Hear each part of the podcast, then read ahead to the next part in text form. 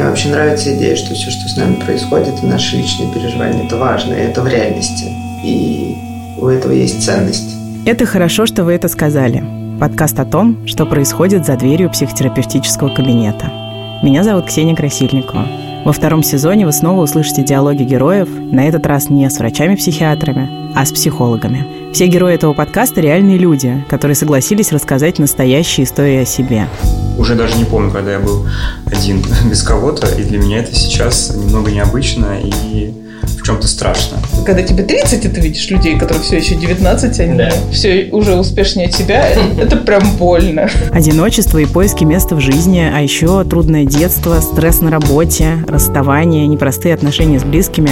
На эти темы иногда сложно говорить даже с самим собой. Но, возможно, слушая подкаст, вы обнаружите, что проблемы других людей во многом похожи на ваши. Хорошо, что вы это сказали. Это подкаст студии «Либо-либо». Первый эпизод второго сезона выйдет 2 ноября. Можете чуть-чуть прям вспомнить ощущение этой радости? Мне кажется, что я немножечко приблизилась к тому, чтобы сделать мир вокруг себя более хорошим,